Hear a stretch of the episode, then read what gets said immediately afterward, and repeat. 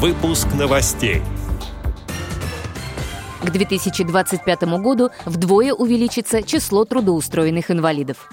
В конце ноября состоится международный инклюзивный фестиваль «Кино без барьеров». КСРК ВОЗ проводит онлайн-семинар по физкультурным методикам, направленным на профилактику COVID-19. Российский инвалид по зрению вошел в тройку призеров международного литературного конкурса. Далее об этом подробнее в студии Ярославна Буслакова. Здравствуйте.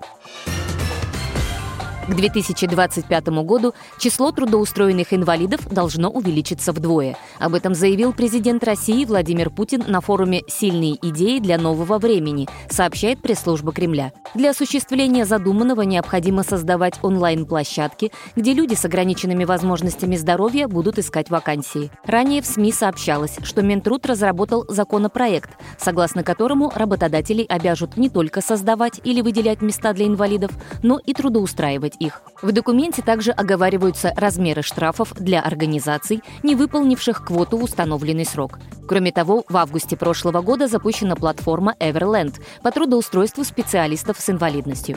90% команды проекта составляют люди с разными видами физических ограничений. В результате осуществлены контракты и выполнены заказы в нескольких сферах, в том числе в крупных компаниях. Кино без барьеров. Так называется Международный инклюзивный фестиваль.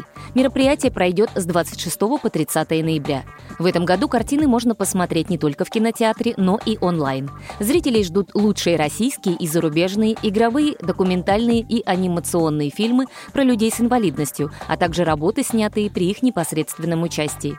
Для москвичей и гостей столицы доступны бесплатные показы в кинотеатре в торговом центре «Авиапарк». Перед посещением проходят регистрацию на сайте фестиваля. На этом же ресурсе можно следить за онлайн-показами.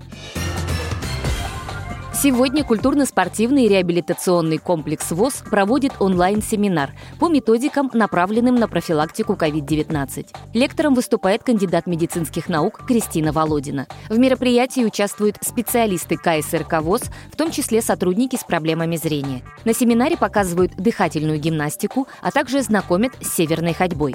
Кроме того, идет обзор игровых реабилитационных методик и специального спортивного инвентаря для инвалидов по зрению, который используется самостоятельно в период ограничений. Присоединиться к трансляции можно в голосовом чате TeamTalk и на сайте ksrk.ru в 15.30 по московскому времени. Российский инвалид по зрению вошел в тройку призеров международного конкурса «Европейское брайлевское эссе». Им стал 14-летний россиянин Амир Гумеров из Республики Татарстан. Он занял второе место в юниорской категории. Для творческого состязания школьник подготовил эссе «Брайль и музыка». Призеру вручили денежную премию.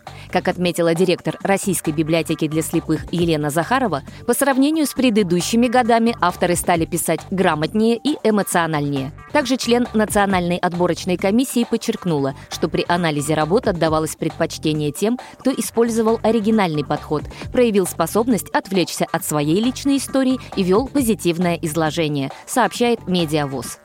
Эти и другие новости вы можете найти на сайте Радио ВОЗ. Мы будем рады рассказать о событиях в вашем регионе. Пишите нам по адресу новости собака. Всего доброго и до встречи!